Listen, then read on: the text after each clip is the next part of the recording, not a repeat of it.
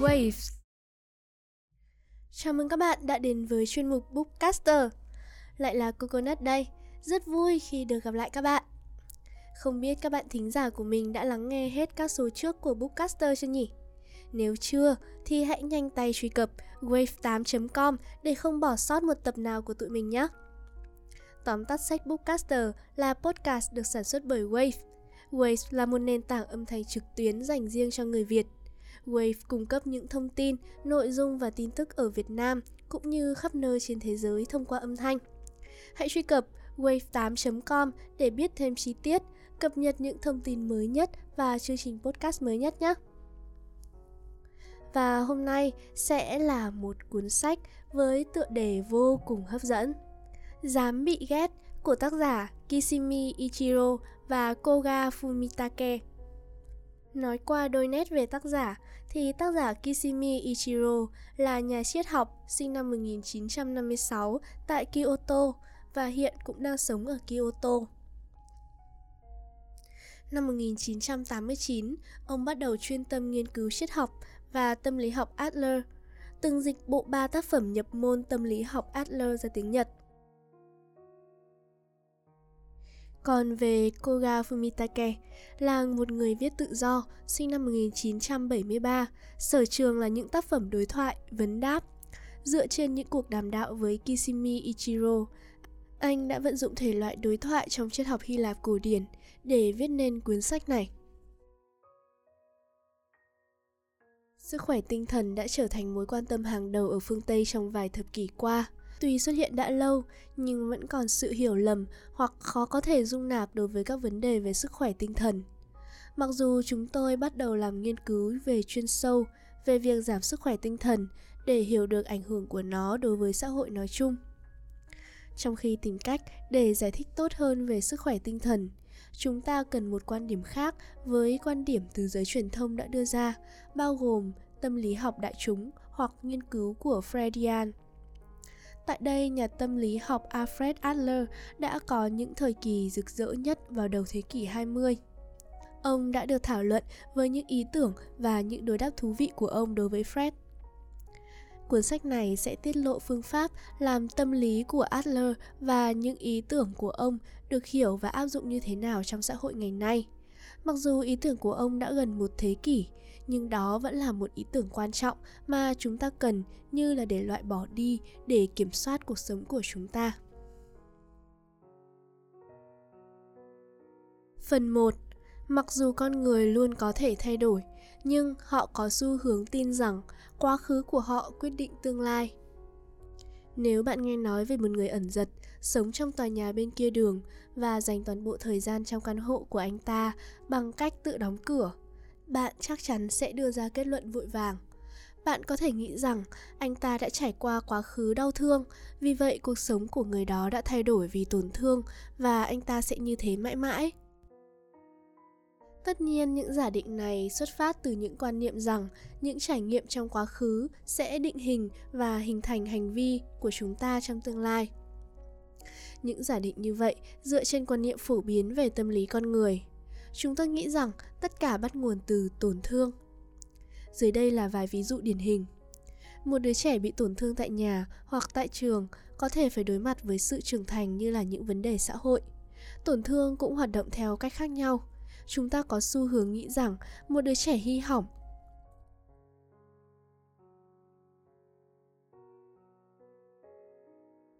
chúng ta có xu hướng nghĩ rằng một đứa trẻ hư hỏng, không được trang bị đủ để đương đầu với sự thực tế của thế giới người lớn. Đó là tất cả để nói rằng đại đa số chúng ta các vấn đề tâm lý của chúng ta dường như có một số nguyên nhân gốc rễ trong quá khứ. Trong thực tế, loại suy nghĩ xác định này của các loài chim theo quan điểm của nhà tâm lý học người Áo ở thế kỷ 20, Alfred Adler, chúng ta thực sự có thể tự do làm bất cứ điều gì chúng ta muốn và điều này không cần phải được xác định bởi tổn thương. Rốt cuộc, không phải tất cả những đứa trẻ bị lạm dụng sẽ bị xã hội loại trừ khi trở thành người lớn. Vì vậy, phải có một lời giải thích khác. Người tự sống ẩn giật có thể đã chọn làm điều này vì anh ta không muốn rời khỏi nhà. Anh ta có thể đã lo lắng về nó như một cái cớ để ở bên trong. Nói cách khác, khi điều kiện không cố định, lý do cho hành động có thể được thay đổi và luôn có sự tự do để thay đổi. Phần 2, mọi người xác định quan điểm của riêng họ về cuộc sống của họ và chống lại suy nghĩ ngược lại với họ. Có tất cả các loại tính cách trong nhóm quan hệ xã hội của chúng ta, như tâm lý học truyền thống gợi ý cho chúng ta sự phân biệt đơn giản nhất là giữa những người lạc quan và những người bi quan. Chúng ta đều biết họ và tin rằng tính cách của họ là không đổi. Mặc dù chúng ta đã nói về chiều hướng vui vẻ, hạnh phúc hay ủ rũ, chúng ta bắt đầu nghĩ rằng có đa chiều hướng khác nhau mà tất cả chúng ta nên dõi theo. Tuy nhiên, tâm lý học adlerian không phù hợp với cách tiếp cận đó. Thuật ngữ lối sống được sử dụng trong tâm lý học adlerian để mô tả những gì tâm lý học truyền thống đề cập đến một cách nhân vật hoặc tính cách.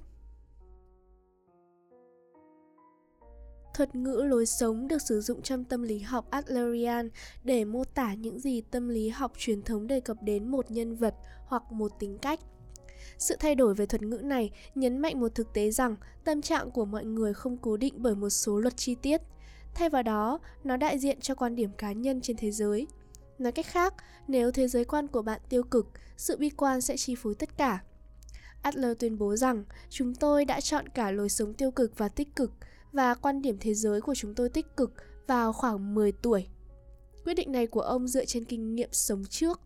Theo tác giả, nếu mọi người muốn một cái gì đó thực sự khác biệt, họ sẽ làm một cái gì đó về nó. Hãy nghĩ về tất cả những người mà bạn biết, những người nói rất nhiều về sự bất hạnh của họ và cách họ muốn cuộc sống của họ khác đi. Họ dường như muốn thay đổi, nhưng trong thực tế, chúng ta chỉ thấy điều ngược lại.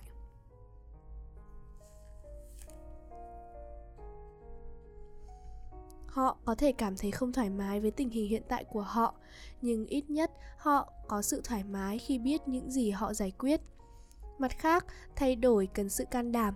Bạn cần phải tự chuẩn bị cho mình những điều chưa biết và khả năng thất bại. Một ví dụ kinh điển khác là một người độc thân không hạnh phúc. Anh ấy có thể cảm thấy không đủ can đảm để bước ra khỏi điều đó và gặp gỡ những người mới, vì anh ấy đã ở một mình và khép kín trong nhiều năm vì vậy, kết nối và giao tiếp xã hội là quá nhiều đối với anh ấy, huống chi nói đến việc hẹn hò. Tác giả giải thích rằng, điều đó xảy ra bởi vì anh đi theo cách riêng của mình, cho nên sự cô đơn và bất hạnh trở thành lối sống của anh ta. Rốt cuộc thì bạn vẫn chọn đi theo cái cũ hơn là đi theo hướng mới lạ, mặc dù biết nguy cơ bị tổn thương. Phần 3. Tự hận thù chỉ là một chiến lược để rút kinh nghiệm cho bản thân từ người khác. Tất cả chúng ta đều có những thiếu sót và tất cả đều có xu hướng tự phàn nàn về chúng. Có ai đã nhìn vào gương và lo lắng một chút về thứ gì đó mà anh ấy nhìn thấy không? Vấn đề chính là ở đây là những rắc rối lớn nhất bắt nguồn từ việc suy nghĩ quá nhiều về những mối quan tâm nhỏ mà ảnh hưởng của chúng vô cùng nhỏ. Nhà văn Ichiro Kishimi đã thấy cách suy nghĩ này trong hành động. Một trong những học sinh của anh ấy nói rằng anh ấy không thích chính mình. Kishimi đã ngạc nhiên hỏi tại sao lại như vậy? Học sinh nói rằng anh ấy đã nhận thức được những sai lầm của mình, lòng tự trọng của anh ấy rất thấp và quan điểm của anh ấy về cuộc sống là bi quan. Anh ấy rất tự giác và kỳ lạ khi ở trong các tình huống xã hội và anh ấy cảm thấy rằng anh ấy không thể hành động xung quanh người khác một cách tự nhiên. Học sinh tin rằng nếu anh ta có thể thay đổi những đặc điểm tính cách mà anh ta ghét, anh ta có thể giải quyết vấn đề. Vì vậy, anh sẵn sàng học một bài học để tăng sự tự tin. Tuy nhiên, Kishimi không hài lòng với những gì mình nghe được khi anh hỏi sinh viên cảm giác thế nào khi thảo luận cởi mở về những cảm giác xấu hổ này.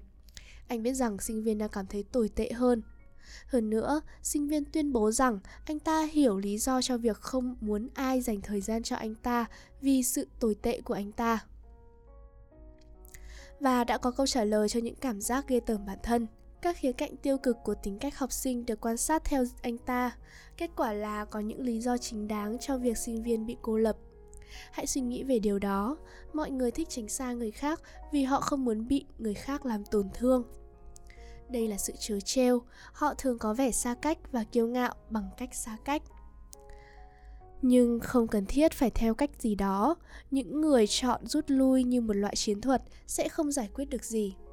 Họ cần chấp nhận nỗi đau và sự loại trừ như một phần của cuộc sống tương tự, như là niềm vui và sự bao gồm. Nếu họ không như vậy, họ sẽ tạo ra giải quyết sai cho một vấn đề mà họ đã hiểu lầm. Phần 4. Bạn không nên cho phép những lo lắng từ bên ngoài tác động đến bạn cùng với sự tàn phá của các xã hội cạnh tranh. Khi xem xét con đường xây dựng thế giới, chúng ta thấy rằng sự cạnh tranh trong xã hội có một sự vượt trội lớn bởi vì sự phát triển được khuyến khích theo cách này. Tuy nhiên có một vấn đề với điều đó, sức khỏe tinh thần bị ảnh hưởng tiêu cực từ bộ óc cạnh tranh này. Viễn cảnh cạnh tranh chỉ đạo chúng ta phân tách mọi người thành chiến thắng hay kẻ thua cuộc vì vậy, bị thua dường như là một điều tiêu cực. Kết quả là chúng ta có xu hướng coi người khác là đối thủ để họ trở nên nguy hiểm cho thành công của chúng ta. Tất nhiên, nhận thức này gây ra một cuộc sống rất căng thẳng, sự tiêu cực dành cho cả người thắng và người thua ở đây.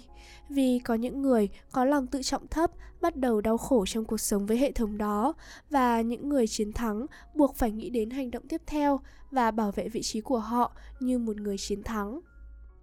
Điều này lý giải cho lý do sự bất hạnh của những người có năng suất cao mặc dù họ có thành công của riêng họ. Bảo vệ bản thân khỏi các sự cạnh tranh không cần thiết. Bạn không nên cảm thấy rằng bất cứ ai đang giữ bạn lại. Ví dụ, trạng thái quan tâm về ngoại hình khá là phổ biến. Chúng ta có thể thấy lo lắng về những gì người khác nhìn khi mà họ nhìn chúng ta. Đôi khi nó đủ để kích hoạt cảm giác mọi người đang đánh giá chúng tôi, ngay cả khi họ chỉ đang đi bộ trên đường nó dễ dàng cho mọi người để tạo ra một thế giới, giả tưởng với những khuôn mặt phán xét và buồn bã. Khoảnh khắc chúng ta nhận ra rằng không ai quan tâm đến ngoại hình, lựa chọn cuộc sống hay bất cứ điều gì của chúng ta là khi chúng ta học cách chấp nhận sự tự do. Sau đó, không có gì có thể khiến bạn làm bất cứ điều gì mà bạn không muốn hoặc không thể ngăn bạn lại làm những gì mà bạn thực sự muốn. Cuộc sống là của bạn, hãy ngừng hành động theo mong đợi của người khác. Phần 5. Không cần phải được công nhận hoặc phê duyệt bởi người khác. Hãy tưởng tượng rằng một trong những đồng nghiệp của bạn đã nỗ lực thu gom rác xung quanh văn phòng. Trong hầu hết các trường hợp, nếu không ai chú ý hoặc chú ý đến nỗ lực của mình, anh ấy cô ấy thường sẽ ngừng làm lợi ích xã hội này. Ngoài ra, việc tìm kiếm sự công nhận cũng bao gồm rủi ro suy nghĩ phù hợp với văn hóa giáo dục của chúng ta. Hầu như tất cả đều dựa trên phần thưởng và hình phạt. Vì chúng ta còn rất trẻ, chúng ta đã học được rằng nếu chúng ta làm điều gì đó tốt, chúng ta sẽ được khen thưởng. Tương tự, chúng ta sẽ bị trừng phạt nếu chúng ta làm sai. Kết quả là mọi người gặp khó khăn trong khi tự thúc đẩy bản thân mà không bị áp lực hoặc đảm bảo phần thưởng của sự công nhận. Kiểu suy nghĩ hoặc cảm giác này sẽ tàn phá chúng ta. Nếu chúng ta muốn phá vỡ chơi trùng này, chúng ta phải nhận ra rằng chúng ta không có nghĩa vụ phải đáp ứng sự mong đợi của người khác. Nếu đây là điều chỉ đạo bạn, bạn có thể đưa ra tất cả các loại quyết định dựa trên những gì người khác nghĩ. Chẳng hạn như lựa chọn công việc hoặc đối tác. Ví dụ, các gia đình thường gây áp lực cho thanh thiếu niên chọn một số loại nghề nghiệp và áp lực này có thể liên quan đến truyền thống gia đình, thậm chí là kỳ vọng xã hội. Ở đây rủi ro là những người trẻ tuổi không hạnh phúc và tránh những ham muốn thực sự của họ bằng cách khiến họ suy sụp dưới áp lực này và đi vào công việc hoàn toàn không phù hợp. Điều đó có nghĩa là nếu bạn đang đưa ra lựa chọn cuộc sống phù hợp nhất cho mình, bạn nên sẵn sàng làm mọi người thất vọng, kể cả những người thân trong gia đình bạn. Vì vậy, nếu nhặt rác sẽ mang lại cho bạn sự hài lòng hơn là thực hiện 3 lần bỏ tim thì hãy để điều đó định hướng sự nghiệp của bạn bất kể người khác nghĩ bạn nên làm gì. Tốt nhất là không can thiệp vào cuộc sống của người khác để tương tác. Có nhiều cách khác để làm điều này. Hầu hết các bậc cha mẹ có xu hướng nghiêm khắc hơn khi con họ quan tâm đến trường học và bắt đầu bị điểm kém vì bị kỷ luật là mấu chốt để họ giải quyết vấn đề cho chúng. Thật không may, đó chắc chắn là điều sai trái để làm tham gia vào cuộc sống của người khác sẽ không dẫn bạn đến bất cứ nơi nào cả. Vì mỗi chúng ta phải học cách chịu trách nhiệm về hành động của chính mình trong cuộc sống. Vì vậy những đứa trẻ bị cha mẹ buộc phải đi học nhiều hơn sẽ không thích học. Họ sẽ chỉ học theo các nguyên tắc và thói quen bắt buộc. Và nó không cho thấy bất kỳ mối quan tâm nào. Ngược lại, nó chỉ buộc một chương trình nghị sự thúc đẩy sự quan tâm của anh ta và có rất ít sự khác biệt giữa loại can thiệp này và kiểm soát hoàn toàn. Vì vậy, ví dụ này cho thấy cha mẹ có thể muốn con cái thành công để chứng minh rằng chúng chính là thành công của cha mẹ hay chúng chính là thành công của cộng đồng rộng lớn. Những gì cha mẹ cần làm là cung cấp cho trẻ sự tự do, trong khi cho mọi người thấy rằng họ là người hỗ trợ chúng trong mọi tình huống. Kết quả của kiểu nuôi dạy con này, trẻ em trở nên độc lập và trưởng thành hơn, nên sẽ có những đứa trẻ yêu thích với việc học. Với tất cả những gì đã nói, có thể khó chấp nhận rằng bạn đang tham gia vào cuộc sống của những người khác và bạn phải thay đổi cách tương tác với người khác. Rốt cuộc, chúng ta có xu hướng nghĩ rằng những người gần gũi với chúng ta như con cái hoặc đối tác của chúng ta ít hơn là những phần phụ cho chính chúng ta.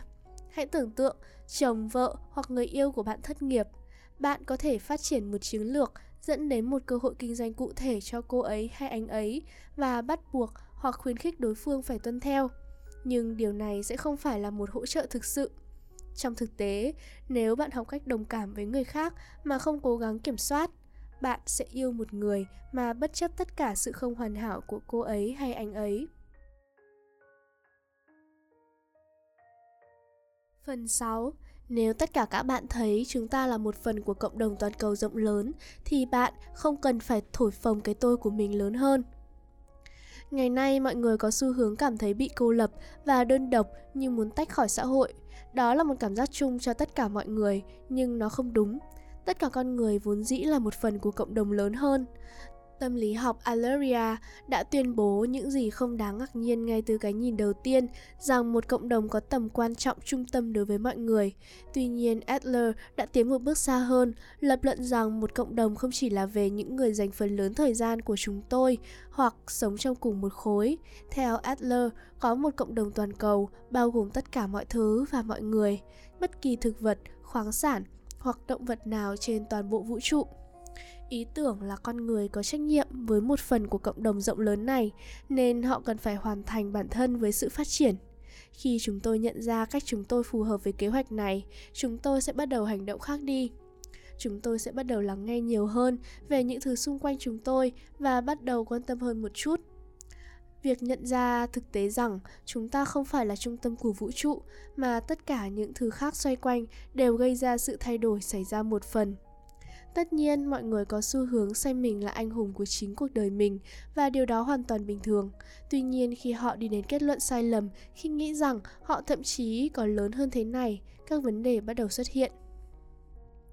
Nếu chúng ta bắt đầu thấy mình là đô đốc tối cao của vũ trụ, chúng ta sẽ có xu hướng tương tác với mọi người bằng cách nhìn vào những gì họ có thể hoặc làm cho chúng ta mà không có đi lại Thái độ như thế sẽ chỉ gây ra cảm giác thất vọng vì thực sự không ai quan trọng đến thế. Vì vậy, một cái tôi lớn không nên được đặt lên hàng đầu. Đó là lý do tại sao chúng ta phải đảo ngược nó. Thay vì nghĩ về những gì thế giới có thể mang lại cho chúng ta, chúng ta phải nghĩ về những gì chúng ta có thể cung cấp đến thế giới. Nếu không, những kỳ vọng của chúng ta sẽ không dẫn chúng ta đến bất cứ đâu. Phần 7. Lý do để mất quan điểm dẫn đến trở thành một người nghiện công việc là tự ám ảnh. Việc tất cả chúng ta quen thuộc với loại bẫy này đang cho thấy rằng bạn không thực sự phải lãng phí thời gian để nghĩ về bản thân mình như một nạn nhân bị áp bức. Rốt cuộc, ngay cả khi bạn gặp một vài người hoàn toàn thiếu tôn trọng, hầu hết mọi người vẫn khá sưng tấy. Cách suy nghĩ này đại diện cho ý tưởng rằng chúng ta là nạn nhân xuất hiện khi chúng ta quá ám ảnh về bản thân quan điểm của chúng ta có thể bị mất vì tự ám ảnh và đó là một thế giới nguy hiểm với thực tế chủ quan bị biến dạng, trong đó tiêu cực là chủ đạo. Ví dụ những câu nói mà không ai yêu tôi cả hay tôi luôn luôn bị mất thứ gì đó thường được thể hiện bởi những người bình thường nhưng điều đó không làm thay đổi sự vô nghĩa của nó tất cả những gì họ làm là nhấn mạnh những sự cố đáng tiếc bị cô lập và cố gắng tìm kiếm thêm giá trị trên một lưu ý liên quan, những người lắp bắp đặc biệt quan tâm đến tâm lý học Adlerian. Lý thuyết nói rằng điểm khởi đầu của một người nói lắp là những lo lắng của anh ta về một câu chuyện gì đó. Có lẽ chúng ta có thể nghĩ về một ai đó nói một từ thô bạo tại một số điểm. Từ cuộc gặp gỡ này, họ có thể cảm thấy bị đe dọa bởi những lời chỉ trích liên tục. Nỗi lo này buộc họ phải dậm chân hơn nữa. Những người hay nói lắp có thể tin rằng họ tốt hơn nếu người khác lịch sợ hơn. Nhưng tất nhiên, hầu hết mọi người đều tốt bụng và họ không dễ bị những người nói lắp gây phiền nhiễu. Vì lý do này, tâm lý học Adlerian đã đưa ra một giải pháp riêng. Họ nên ngừng tập trung vào bản thân và nỗi sợ hãi của họ và ngừng quan tâm đến người khác. Mặt khác, trở thành một người nghiện công việc là một vấn đề xuất phát từ sự tự ám ảnh. Nghĩ về nó đi. Trong xã hội của chúng ta, mọi người có thể có xu hướng đặt công việc lên trên gia đình, bạn bè và xã hội. Để được tôn trọng và chú ý thì phải dựa trên công việc của chính mình. Điều đó dẫn đến sự ích kỷ bằng cách thích được mọi người chấp nhận hơn là tương tác với họ chúng ta có thể bắt đầu rút ra một số kết luận từ tất cả những hậu quả và khía cạnh của tâm lý học Adlerian. Nếu chúng ta muốn đạt được hạnh phúc, chúng ta phải thực hiện một số thay đổi tinh tế trong cách suy nghĩ của chúng ta. Trước hết, có một số vấn đề học tập mà chúng ta cần hiểu rõ. Độc lập hơn, giảm cạnh tranh và ngừng lo lắng về sự chấp thuận của người khác. Ngoài ra, chúng ta cần tránh xa việc coi mình là trung tâm của mọi thứ và tập trung nhiều hơn vào những gì chúng ta cung cấp cho cộng đồng nói chung. Điều quan trọng, chúng ta cần ngừng tự ái một cách ích kỷ. Nghe có vẻ như một hành động cân bằng khó khăn, nhưng nó có thể được thực hiện. Sự can đảm và sẵn sàng bị ghét Hiện tượng Nhật Bản chỉ cho bạn cách thay đổi cuộc sống và đạt được hạnh phúc thực sự của Ichiro Kishimi, nhà phê bình sách Fumitake Koga. Chừng nào bạn còn có cơ hội thay đổi và phát triển bao nhiêu tùy thích thì không có lý do gì để bạn cảm thấy như mình bị mắc kẹt, ngay cả khi điều đó có nghĩa là bị tổn thương và thất vọng trong quá trình này. Thành công và tận hưởng cuộc sống không nằm ngoài tầm tay. Chúng ta có thể học cách bỏ qua những gì người khác nghĩ và những gì họ muốn chúng ta làm. Chúng ta cần tập trung vào cộng đồng toàn cầu và hoàn thành để đóng góp. Ý tôi là sống trọn vẹn trong khoảnh khắc hiện tại. Mọi người tin rằng chỉ có hai cách để đạt được thành công, đó là lập kế hoạch và tập trung nỗ lực. Chẳng hạn, họ tin rằng những nhạc sĩ vĩ đại đã làm việc theo cách đó Tuy nhiên, cách tốt nhất để sống thực sự là từ khoảnh khắc này sang khoảnh khắc khác. Ước mơ của bạn có thể là trở thành một nhạc sĩ, nhưng bạn nên sống trọn vẹn và chơi bản nhạc của riêng mình. Một cách tự do, thay vì chỉ hoãn cho đến khi bạn đạt được ước mơ, bởi vì nếu bạn hoãn lại, bạn sẽ đau khổ. Nếu sự luyện tập của bạn mang lại thành công cho bạn thì đó sẽ là điều tuyệt vời, nhưng nó không nên là tất cả và cuối cùng.